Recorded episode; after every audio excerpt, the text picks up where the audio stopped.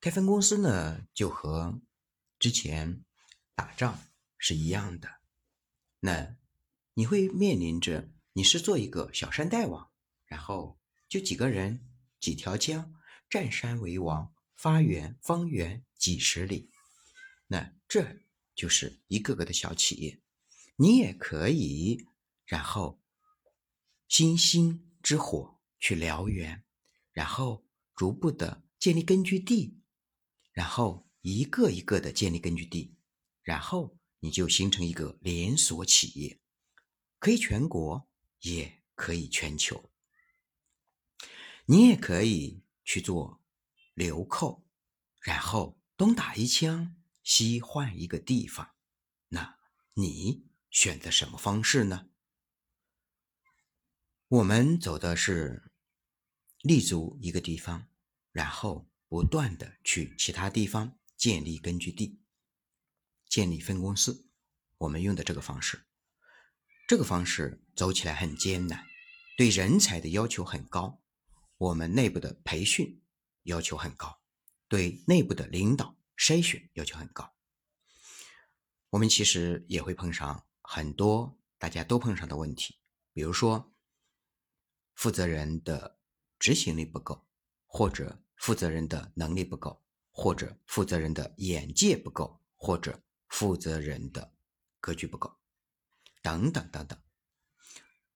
我们其实也很痛苦，有时候因为历史的原因，形成了某些人是某一个部分的最高负责人。最高负责人他真的要从心态到能力到技术，都要有榜样的力量，都要有超越别人的付出。努力、责任、担当，但是有时候，毕竟有一些同事，你不得不承认他的天性，他真的只适合做二把手、三把手，他真的可能不适合做一把手。这不是努不努力的问题，这不是他想不想的问题，而是他与生俱来的个性使然。所以，当你碰上这时候，你会很痛苦。我们也曾经思考过绫罗、毛珠以及陈素，也就是说，我们知道其他的都具有天然的必然性，而陈素算是这之中一个奇葩的存在。但是我们也会发现，有好多时候达不到，达不到了之后呢，我们很痛苦，那他也很痛苦。然后企业也很痛苦，可能他的属下也很痛苦。有时候我们会想到另一个历史的故事，就是在当年除了延安的呃解放区之外，啊，又开始有了山东的敌后解放区，连成了一片。这时候也聚集了很多杰出的人，但是当时由于各个部分的组成相对复杂。所以呢，当时就会出现山东解放区呢，呃，有很多个负责人，然后呢，互相的隶属不是太好，合作不是太好，最高老大和二把手、三把手、四把手、五把手，这样的话呢，就合作不好，不能形成一个合力。整整四年，山东的敌后解放区其实经历了很多挫折，甚至很多失败。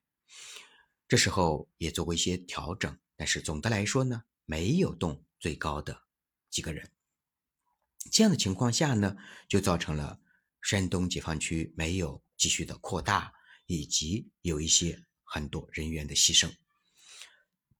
直到后来把几个人、某些人，然后调回了延安，当然他们经过学习，然后后来他们都又成为了共和国的杰出的人物，那山东才恢复了正常的状态。后来就是制定了战略，挺占领东北。然后这时候呢，呃，也中央派去了很多，是吧？很多干部，优秀的干部从各地选派到了东北，所以东北变得人才济济。这时候也有党政军分开，各有领导人。但是最后的结果是，当时的东北，呃，比较艰难，呃，打败仗，然后。群众工作做不做的不好，基础不牢，然后各种各种的挫折，甚至一度要退到国境之外，啊，通到退到松花江以北，等等等等。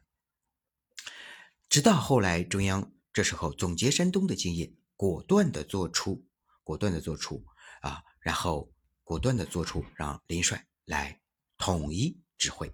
那直到这样的时候，东北开始发生质的变化，然后开始重新的、重新的走上了正确的领导之路。然后因为都是杰出的人，所以大家都在强有力的统一的领导下，然后做的有声有色。大家也看到，在短短的三年时间，从大东北打到了海南岛，这是一种奇迹，这是让全世界惊掉下巴的奇迹。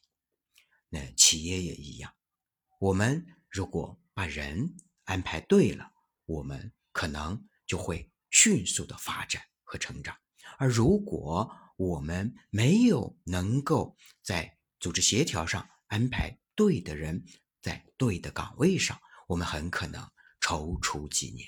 这一点值得我们每一个负责人去好好的思考，好好的反思。